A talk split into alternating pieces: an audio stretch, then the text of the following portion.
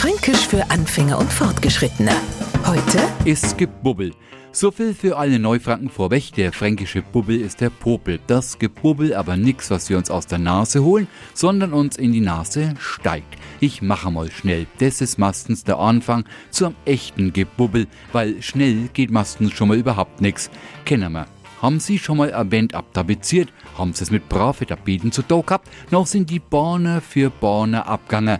Base Tapeten gänger Fitzellersweis ab, da kratzt man sie einen Wolf, nix geht vorwärts. Aus solche Zimmer kann man zum Beispiel den Satz hören, Herrschaftsseiten ist das a Gebubbel, also ein Erbe, der uns nervt, nicht von der Hand geht und komplizierter ist, als man sie denkt haben. Fränkisch für Anfänger und Fortgeschrittene. Täglich auf Radio F. Und alle Folgen als Podcast auf podu.de.